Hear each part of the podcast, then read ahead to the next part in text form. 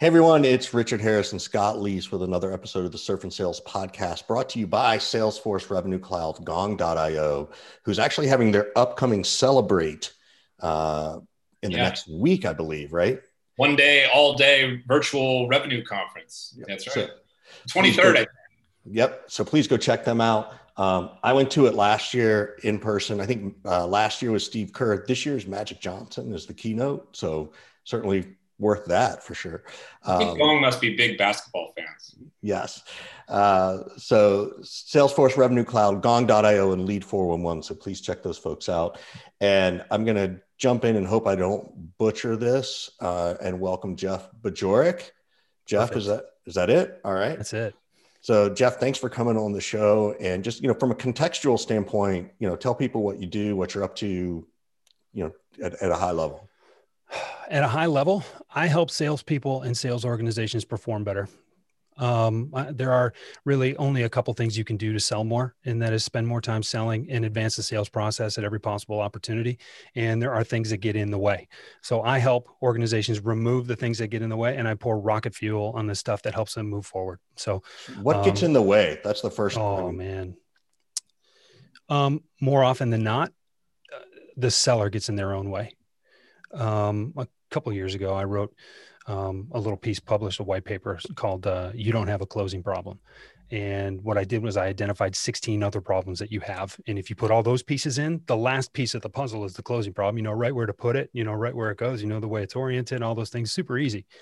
Um, but the the biggest piece that is missing is belief you got to believe that you offer something differentiated to your customer. You got to believe that that solution is going to help them um, you, you, know solve a problem that they have or help them get somewhere. Maybe it's not always it's not always a problem. You got to help them get someplace that they want to go. And um, you got to wake up every day. This game's hard enough. You got to wake up every day believing you can win even when you're not winning at the moment. And that is so hard to do um, so I, I, think that's the biggest piece. And um, that's actually when, when I start clients off, we go through an exercise and kind of loosely branded with my podcast, The Why and the Buy, but we ask people a, a series of questions that help them understand why they're choosing to do what they do for the company they do it for. And what's really interesting is everybody in the room realizes they're on the same page. They realize they have a lot in common with everybody else. And they remember that the reasons they do what they do are also very good reasons for the customer to buy from them. And um, it's just really good mojo and, and gets things moving in the right direction. But if you don't believe, then you're going to have a hard time. And you put up those barriers, and you're given so many opportunities to put up those barriers because um, what we do is not easy, guys. Yeah.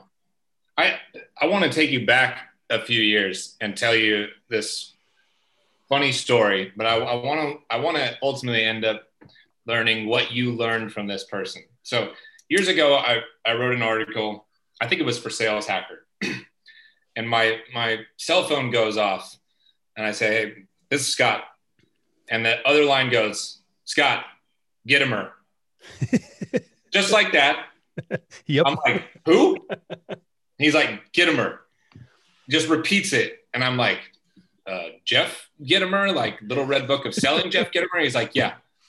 He's like, I read this article. Never heard of you before. Trying to figure out who you are. Thought I'd give you a call.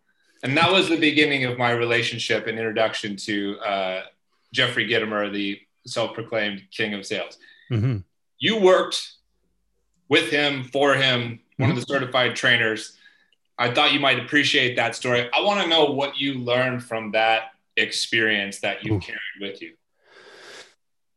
Wow, where do I start? Um, long time. I'm going to go back more than a couple years. I'm going to go back to um, spring of 2005 working in my first sales job. I'm like nine months in, and I don't know which way's up because I wasn't given, not for anybody's fault, but um, wasn't wasn't given the direction that I needed. And I was at a sales training meeting in Lansing, Michigan, driving home to Dearborn, Michigan, and there was uh, a Borders Books.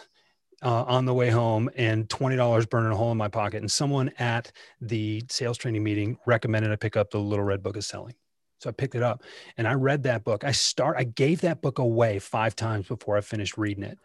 because I'd get another couple of pages in. I was like, oh my God, you need, and I'd give it to somebody. I'm like, check this out. So finally, the copy I have now, um, my wife bought for me for Christmas and inscribed it to me so I couldn't give it away. It's the only reason I ever finished it.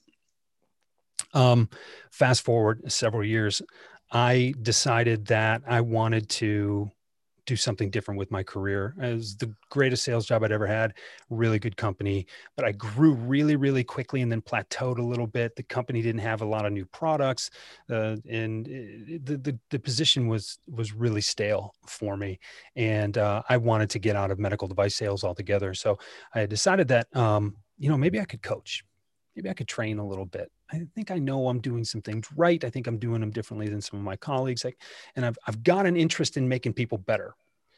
Um, so I, I, I, respond to this thing from Jeffrey Gitomer as a LinkedIn message that I'm sure went out to 10,000 people.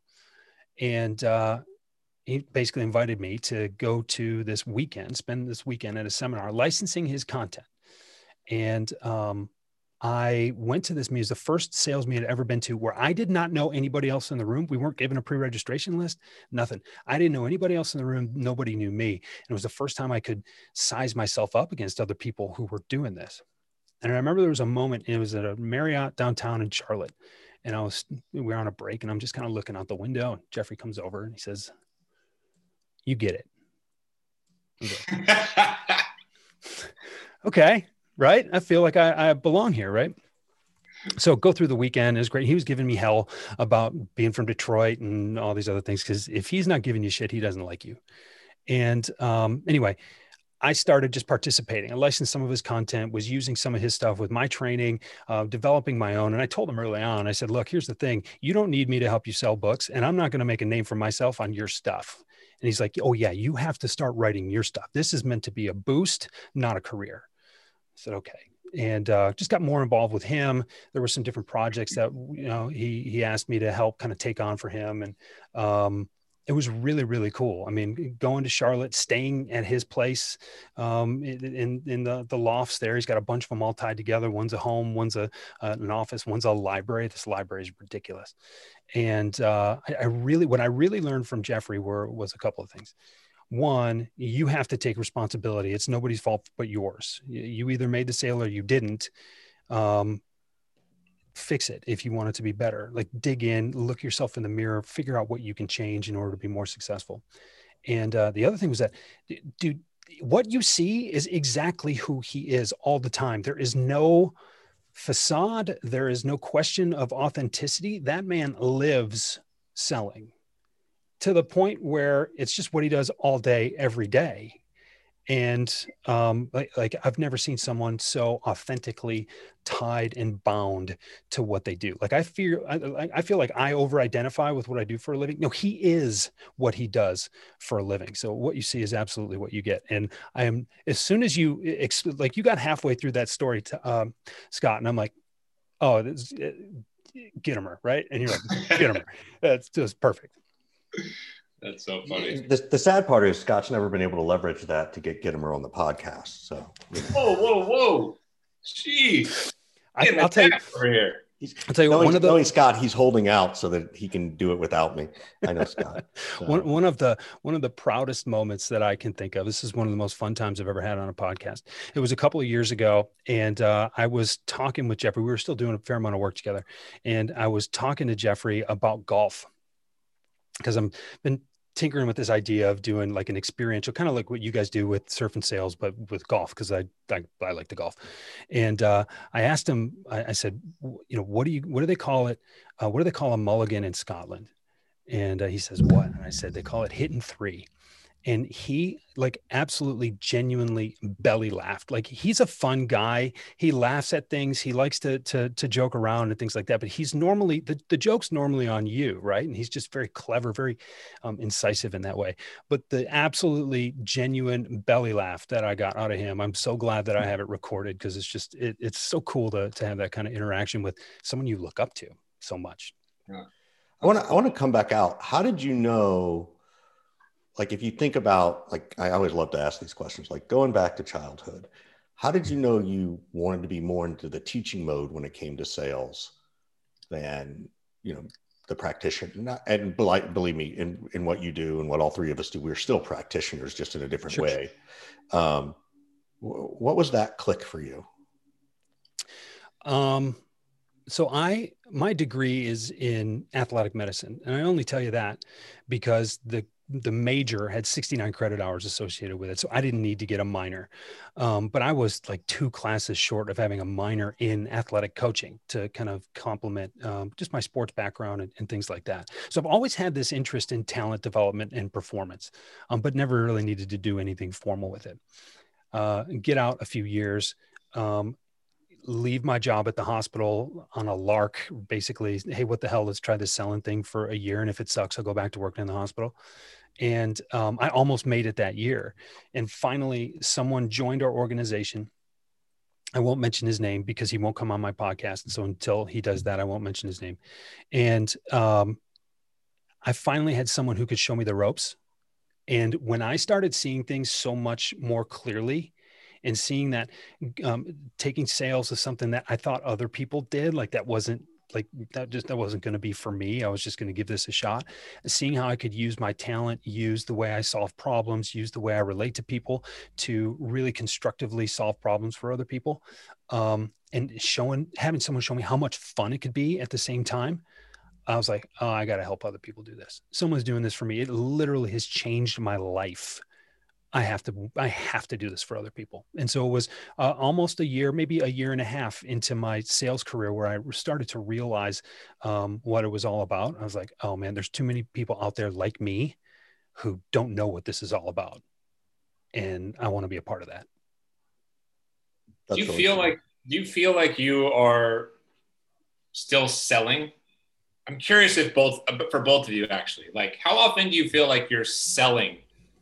In the in the conversations that you're having with you know prospects clients you know things things things like that. Like I, I was thinking about this the other day because somebody asked me and i'm like well i technically am selling all the time but i really don't feel like i'm selling anymore. Though i don't have that same feeling of selling i did 16 years ago when i was like pounding the phones and things like that. I'm curious if you feel like you're really selling anymore? It's changed a little bit for me, um, but not to the same extent. You know, I've been doing this long enough. I've put enough stuff out there. There are enough people who have heard of me that it's a little bit easier of a of a proposition. Um, but that also, in some ways, creates some other issues. Um, there's nothing to me like getting that first objection that you're not prepared for. The the your face gets a little flush, you feel your blood pressure go up a little bit, like that's excitement. Like to me, that's a bit of a turn on, and and I love that. Um, you know, it's it's it's it's the the it's being in the game, right? I mean, it's the the we're we're late in the game, and, and I'm coming up to bat.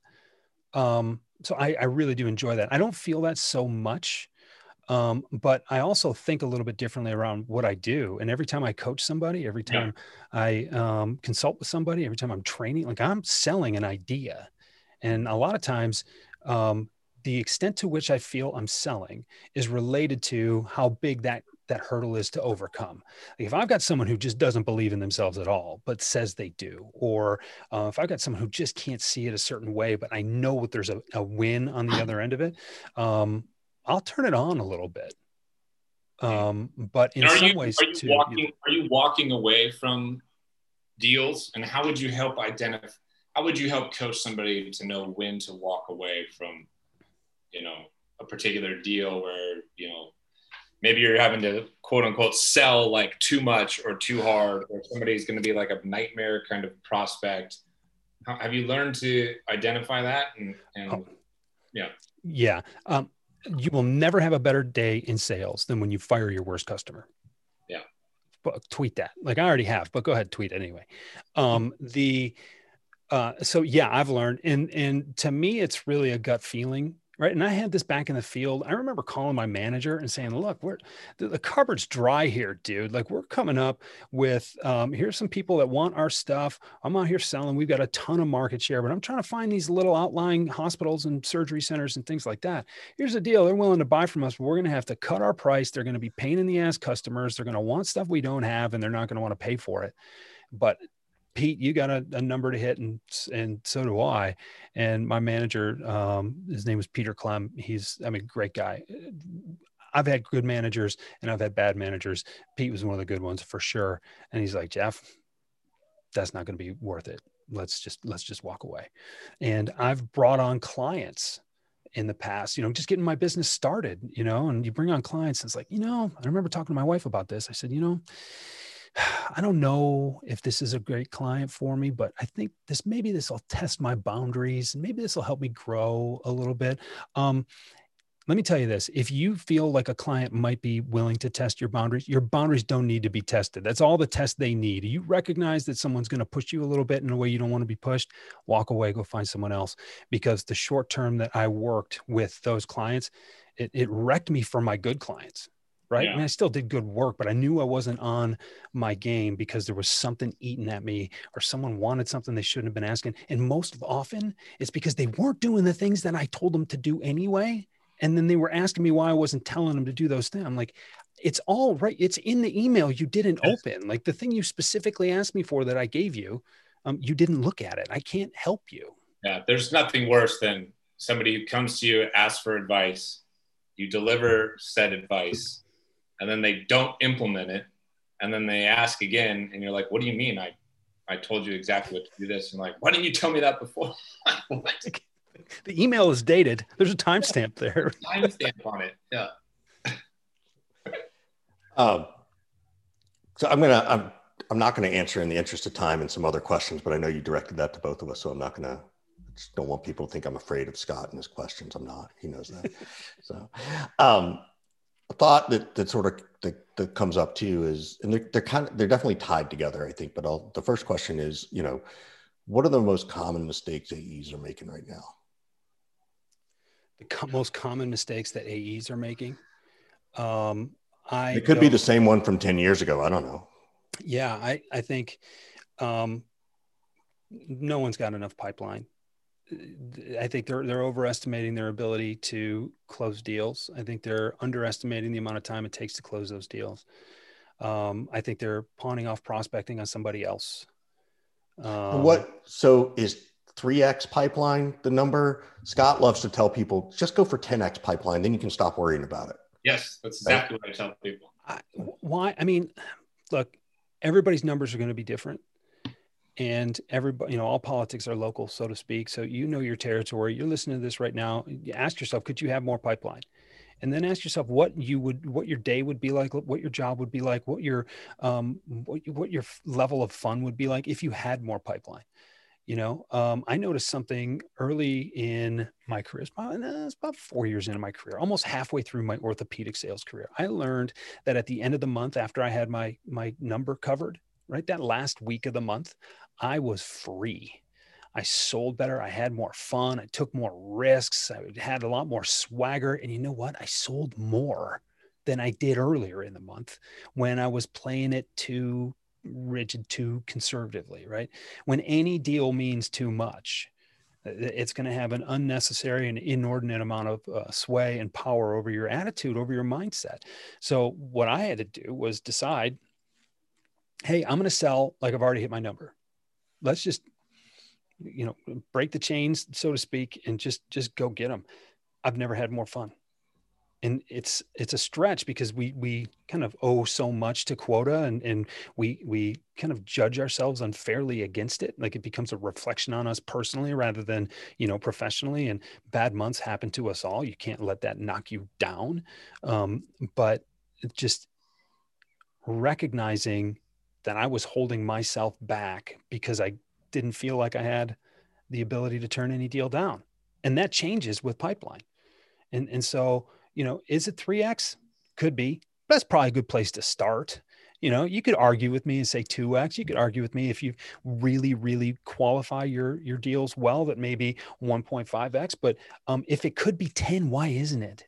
Is it just because you don't want it to be? Is it just because you don't see the value in that? You know, when, when you look at the, the top performers, and I'll go back to Gitomer, Gitomer said this really early on. He's like, uh, great salespeople, they laugh at the idea of quota. You, you, know, you've got poor salespeople who are scared by quota. You've got decent salespeople who pay attention to it, and you got great salespeople who don't care what it is. And um, pipeline is the missing link between those three kinds of salespeople. Now, what, let me ask a follow up question, which is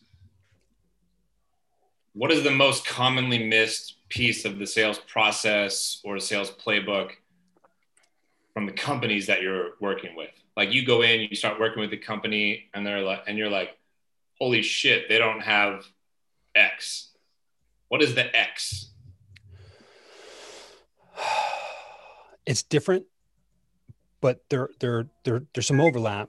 Um, but it's it's it's close in a lot of ways. Um, it's a repeatable sales process where there is a goal for the for every interaction. Um, most people are flying blind, and sales is not an improvisational exercise. It can't be. Um, is there what what part of what part of that process did they not have repeatable? I mean, you're, you're saying they don't have a repeatable process. So in, in in my mind, I'm hearing well, there's like you know 50 different things in the in the process. Like could be which one of those is most likely to be screwed up or not in place? Um, and let me reframe my answer and this may because it's going to be i mean look some companies have four steps in their process some companies have 50 steps in their process yeah. the key is that if oh my if god I, you've really seen a 50 step sales process i'd be like I mean, I guess it's a, a, you know, look, if, I guess if you're Boeing, right, you're selling jet, right. jets, then okay, I got it. And it, it depends. It, it, depends on what you want to qualify as a step, right? But what I mean is they're missing a process. It's being able to go into a meeting and know what to ask for, right? What do I want to accomplish today, and what am I going to ask for next? And then how do I ask those three? Those three questions. Every sales rep should be able to answer those three questions before they go into a meeting, and too many of them can't. So that's where I see most people missing is just even a rough framework of here's what I'm trying to accomplish. I'm going to do discovery, right? And discovery is a place where most people miss. They don't spend enough time there. Everybody's in too much of a hurry, and you miss too many opportunities to to sell when you don't spend enough time in discovery. Discovery is the selling part of the process, um, but it's not knowing what to ask for. It's not knowing how to ask and companies who have something repeatable a skeleton of a framework even though there might be some nuance with every with every client with every customer um, they they fall apart. They don't have anything to lean on. And they go out and they make sales calls for the sake of making sales calls without any clear objective. Forget the upfront contract. We don't even know where to start with that. It's just oh i made my calls today. Oh i asked for the decision maker today. Like it is just a lack of an awareness of where they what they're trying to accomplish right now and where they want to go next and and that's where i mean you you see this too I, i'm going to turn that around on you i mean what do you guys notice is is different or are, are you noticing anything different or are you are you having the same experience as me I have pretty much the same similar experience, so I'm going to have let Richard answer this one since he got away I, with. I have the same one. Like I don't, I don't have a very different answer to that. So, well, that just shows you that Jeff knows what he's talking about, Richard his answer is so similar to that. So I, I just I, so Jeff, do you do you think because you know your your name is Jeff and Gitomer's name is Jeff, that's why he goes by Gitomer? uh, he had it first. Let me be very clear about that. He's way older than I am, um, but uh, yeah, he's uh, the guy is just I mean, he's a classic. He's a legend, right? You've been spending a lot of time on uh, on Clubhouse, right? Fair amount. Mm-hmm. Yeah and you know tell everybody how you're using it to the degree you're comfortable and, and what your kind of plan and your and your process is is there. But what i really want to know is how do you decide what to put down in order to pick this new thing up? And then how and why might somebody try to monetize clubhouse? Because mm. that, that's the part now that's like okay I can get on there. I can do all these things. I see bits and pieces and like lots of indirect ways to monetize. what's the direct path to revenue from a content creator or host like yourself? I don't know the answer to that question as it relates to Clubhouse specifically. Um, what did I put down to pick up Clubhouse? Um, not a whole lot. It's still pretty additive right now, and I'm in the middle of a of a beta essentially. I want to see what it's all about. Um, when I early it was really actually it was late december early january i was talking to some people and um, i've got my group of of friends and colleagues and we kind of bat around ideas together and, and it occurred to me that i wanted to do more in the form of live interactive whether it was training webinars whatever it was i wanted to be more accessible. It occurred to me um, late last year when i started reaching out to people right and, and scott you came on the why and the buy about a year eh, six months ago or so. And you made kind of an offhanded comment, which I thought was really funny. You're like, you know, you're a guy with like 15% of my audience. I have like seven times more followers than you do. Right. And um, you do, and you've earned that. And there are all kinds of reasons why. But what I recognized as I was reaching out to some people at the end of last year, they're like, oh man, thanks for that compliment, Jeff. It means a ton coming from you. I've been paying attention to your stuff, following your podcast, your blog for like four years. I'm like, well, where the hell have you been? Mm-hmm. Because I was taught that if you just put stuff out there and you interact with people, I wasn't shy, right? But I don't live on social media. So a lot of my clients aren't even on social media, you know? So I'm putting stuff out there, trying to grow, trying to leave that uh, trail of a personal brand so that I'm proud of what people find when they look me up.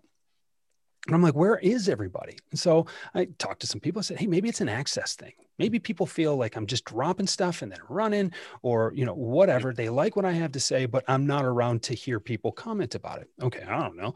Well, let's do more live stuff. And I was actually talking to Will Barron for his show, um, right first part of January, and and just talking to him before we started recording. He's like, "Hey, have you heard of Clubhouse?" I said, "Yeah, I have. Um, I have a friend who offered me an invitation, but I don't know what to do with it." And he says, "It sounds like exactly what you're talking about. So give it a shot. You know, what do you have to lose? It's free." And so I said, "Okay." So I get on there, and Scott, you and I got on right around the same time, and I remember trading messages with, with you and not knowing what to do with it because there were a yeah. lot of people giving terrible advice, and there were a lot of people talking about how much of a distraction it is. And I said, "You know what? I'm not an early adopter." But Scott Leese told me that I should think less and just do more. So um, I'm going to get in there and I'm going to see what this is all about. I love it. And you have, and you host a show on, on Saturday mornings. You bring a bunch of other great guests and, and, and co-hosts in there. And so, you know, you've, you've got a, you've got a thing going now. And mm-hmm. the thing that, um, the thing that I love that you mentioned is the word accessibility, mm-hmm. because to me, accessibility is a differentiator big time. Mm-hmm. Uh, that's how you can set yourself apart in in our world. Um, and i don't mean access necessarily to you know content. I mean to you as a person mm-hmm. right? And as you put it this like live interaction this this dialogue whether it's a phone call or a webinar or clubhouse or, or things like that. Um, so i i'm excited by what you're doing there. I was hoping that you had a good answer for the monetization piece. I'll have to come back to that um, because as Richard knows, you know, whatever I, I do, I'm always trying to think, well, how can I make a nickel off of this? And if I can't make a nickel off of it, I'm not sure that it's worth it at the moment. I think the access leads to the engagement that leads to the money. I don't. For sure, it, there's there's you know? indirect paths to revenue, but I am impatient, and I also need and want a direct path to revenue. So I got we got to figure that one out. Um, I've got some ideas for things, and I've talked to you about what I'm trying to do there. And, and, I think you know every Saturday morning. And look, I'm not interested in spending every Saturday on Clubhouse, right? Um, at least not all day. But I can hop on for an hour and chat with people. I can hop on for an hour and and be accessible. And what I've done is is recruit some people to get on. And I've got this room for four hours on a Saturday morning, and every hour we change hosts. And it's yeah. like one of the things that um, when I you see that Richard, that's how he scales it yes. And, and my first couple times on Clubhouse, it reminded me of being in my car in orthopedic medical device sales, driving around, listening to ESPN radio listening yeah. to talk radio. It's like you got different segments. You break every 10 minutes or so and you reset the room, bring people back. You know, they had commercials. I don't have commercials, at least yet. Um, and, and, you know, just giving me an opportunity to talk about whatever I'm doing, talk about whatever I'm up to, um, and then pass the mic to somebody else. And now we've created a space where I think a lot of executives on Saturday mornings are in their offices and they could listen to another podcast or they could listen to a live interactive discussion that maybe they just want to hop into. Yeah. Or I know people are like, hey, I'm driving my kids to practice or I'm, you know, one person say that she had to go to, she had to drive across the, the, the state, you know, um, to take, uh, meet her son at college or something like that for a basketball game. And it's just like, I'm just, I'm listening, this is great stuff. It's better than any kind of radio station I could find. So creating a place for executives who don't have a place to go right now, uh, creating a place for them to hear about you know topics that are pertinent to them and instead of being now, caller 17 this, raise your the, hand the, now that we're having this conversation like now all of a sudden i'm thinking well how come there isn't a commercial during clubhouse. You oh, totally could have a, a, live commercial vendor name drop little blurb. Boom there you go. Now you got now you got a sponsor. And, your, and your, and your sponsor knows that it's going to get heard right? Yeah. Like, oh, I hadn't thought I hadn't thought of that before, but now now Jeff just gave us the idea, Richard. So yeah. you know. You know you know what's really interesting is what is the critical mass right? What is the number of people you need to have in that room before that um, before that ad becomes valuable right before that read becomes valuable don't know because it's different now what you have is a much smaller number of people you know, than w- what we'll see a LinkedIn post or or Maybe. whatever. It much much smaller. The, it depends on the who's in there and the intent. I mean, we've sold sponsorships for years to surf and sales events, and there's less than 20 people at mm-hmm. the event, and we've had six figure deals come about to sponsors through that. We've had people hire each other right we've mm-hmm. i mean the the roi is there so you know you got your room you got 10 20 30 40 50 people in there yeah that's critical mass potentially I, I, I agree. I yeah. agree. And that's, and, and, you know, what's interesting, it's not the same 50 people, right? So you look and, and you know, the, the bottom half of that room changes over quite a bit. Mm-hmm. So you may have a peak of 48 people in your room, but there's probably 120 people that have gone through that room. So yeah, in, through, yeah. you know, so I mean, I think we we'll, we'll, come up with an answer to your question. We just keep talking about this, Scott. We'll come up with an answer. That's the goal. That's why I'm asking. That's why I'm asking. Jeff, I gotta pull, I'm gonna pull us out of this and ask a question and tell you not to be a fence sitter. You got to give an answer. You ready? All right.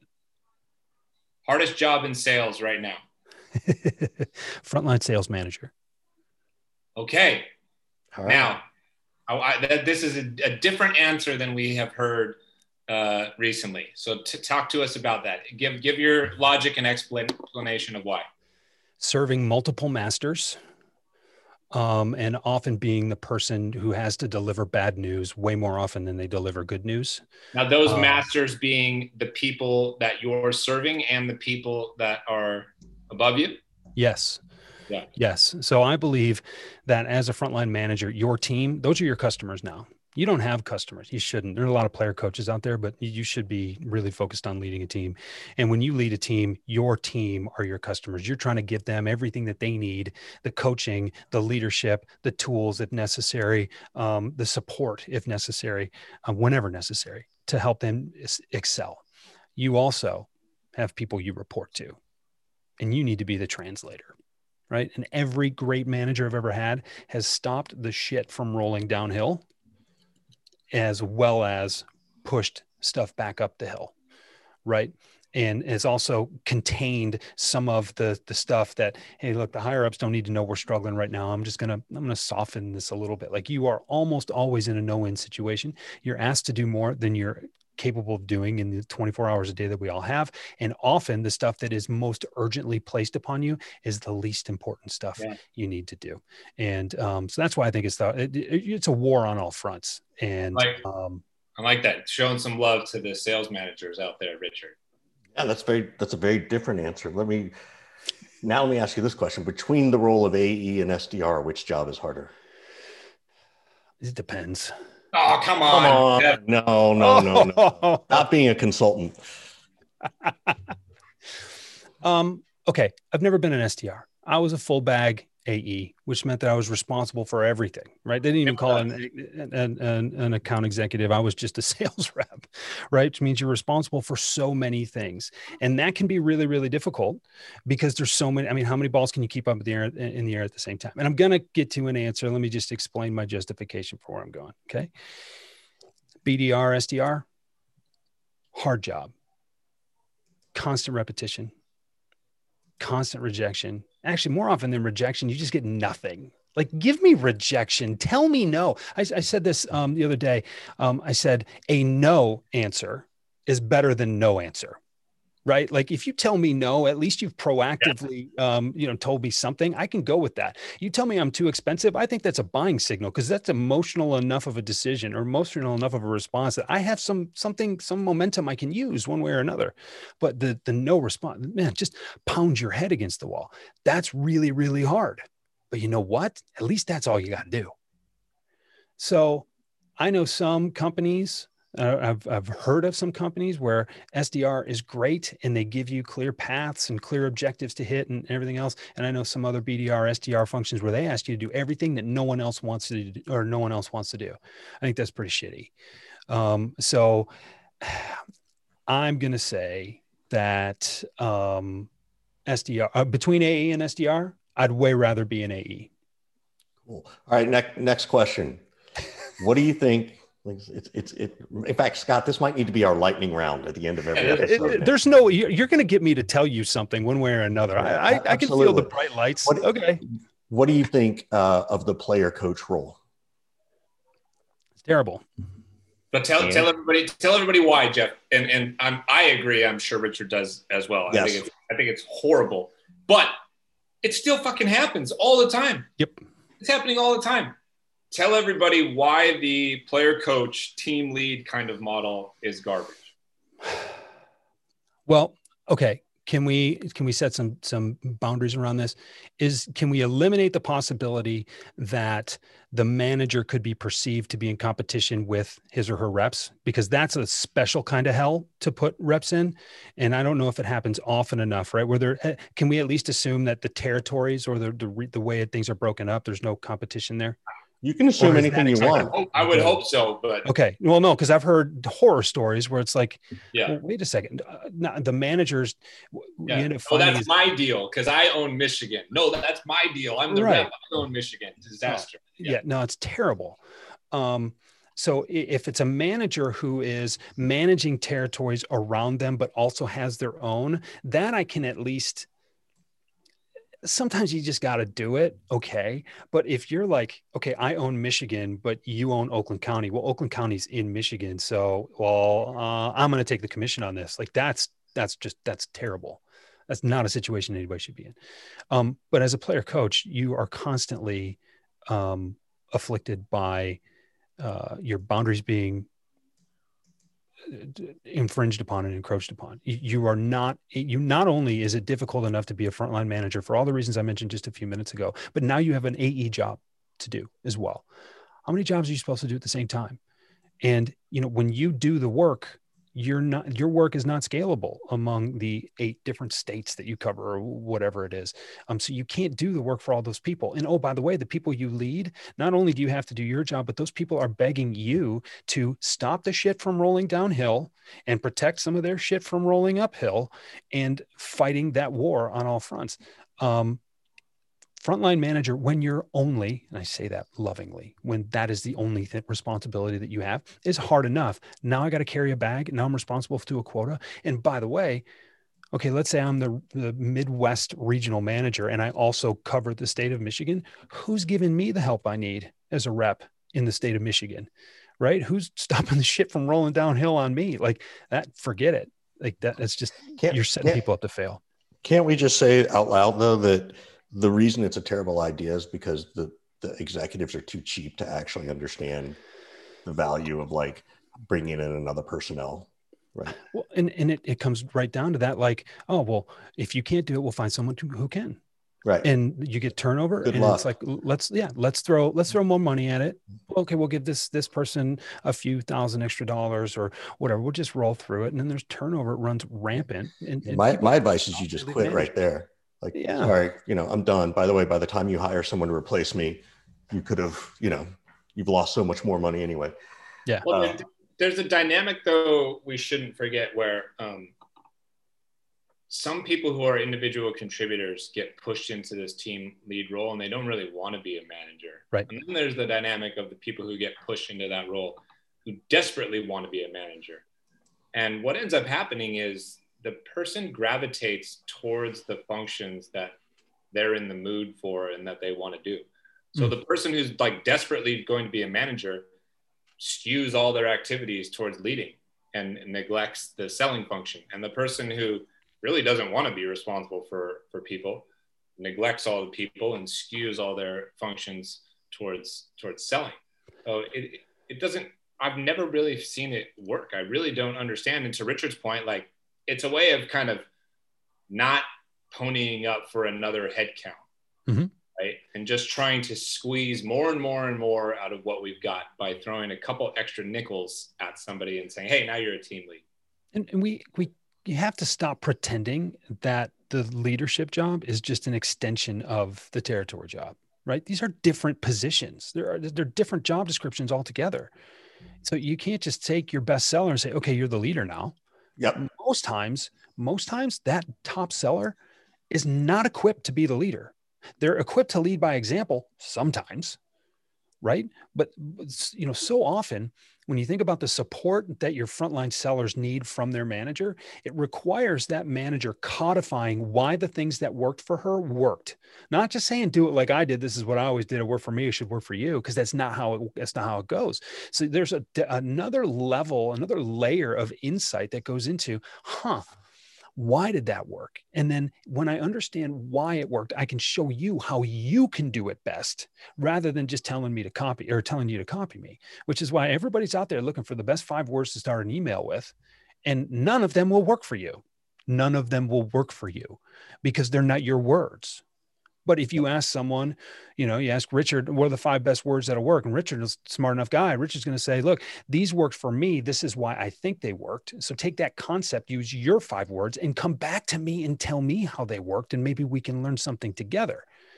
See, that is something that's not happening because managers are asked to do more than they should the wrong they're, they're not asked to do more than they should as much as they're asked to do the wrong things in the wrong priority and they're not given the ability to coach interact and really develop an understanding of the the on their team so that the talent can can really grow. That's the best snippet right there. That last line was like oh that's a little video snippet we need right there right? I'm glad i was looking at the camera. how to do video snippets it would be. It would be. So uh, Thank you so much. And uh, again, a quick shout out to our to our sponsors of uh, Salesforce Revenue Cloud, Lead 411, and Gong.io, and their upcoming event for Celebrate, uh, which I believe is happening in the next week and a half. I think Scott, you said March 23rd, right? March 23rd, yeah. March 23rd. So uh, please check those folks out. And Jeff, our last question to you is, uh, what could we answer for you? What brilliant sunshine coming through the clouds advice would you like to hear from the one and only Scott Leese? What do you mean me? What about you? Maybe he wants to hear the advice from you. You know, um, I don't know that I have any like I don't know that I have any questions. I, I'm I love coming on and having conversations like that. And I'm not meaning to dodge this. I pay very close attention to what you guys are doing because I like the work that you do. And I like watching the way that you grow. Like, I believe there are, like, I haven't written any, but I believe there are case studies to why someone grows effectively with their, um, not just with their business, but with their following and with some of the things that you're doing. So, you know, Scott, you know this because I send you text messages that you don't ask for. And, um, you, you know, I, I try to pay compliments when, when I see good things happening. And I try to make sure that um, I'm clear to people that I'm learning from them and, and you guys and, and what you're doing with surf and sales, with this podcast, with both of your businesses. You know, it's just really interesting to see um, what's going on and, and, and what's working. Um, I and you know i'm in a place now with my business where i'm figuring out how to scale a little bit and how to be a little bit more reproducible um, at least with some of the templates that I'm using and people that I'm um, working with and and things like that. And and I uh, I owe a lot of that to the um, just uh, the nuggets that I hear from each of you and and and things like that. There's a uh, you guys are tremendously accessible and vulnerable, and I think that is uh, worth worth commending. You don't see it very often. I think that's uh, one of the reasons you're growing. So I I don't know. Oh, oh, here's a question: When can we do this again? And we didn't even have to be up for a podcast, but when can we just bullshit like this again? Maybe with some tequila or some bourbon or something. Now we're talking. Now, what what are you doing at five o'clock tonight? Five o'clock. Yeah. Why don't, why don't um, we why don't we put together just a you know a, a sales consultants roundtable happy hour and we like it shoot the shit amongst ourselves. Yep. Not recorded, not broadcast. How about that? No holds barred, and yeah. two drink minimum. Right. That's right. That's right. Well, it, it's two drink minimum before we turn on the can the mic. Before you get in. Uh, yeah. you have to demonstrate you've had two drinks before you enter the room. We'll just do two shots right at the right at the start. There we go. Right. Well, no, we're go. all on the same page. If you want to get a head start on top of that, more power to you. awesome. I, would be down for that one. So, so awesome. So thank you so much for for coming in, Jeff, and we really really appreciate it. So um, thanks, guys. We will uh, definitely catch up with you soon. Yeah, appreciate you having me.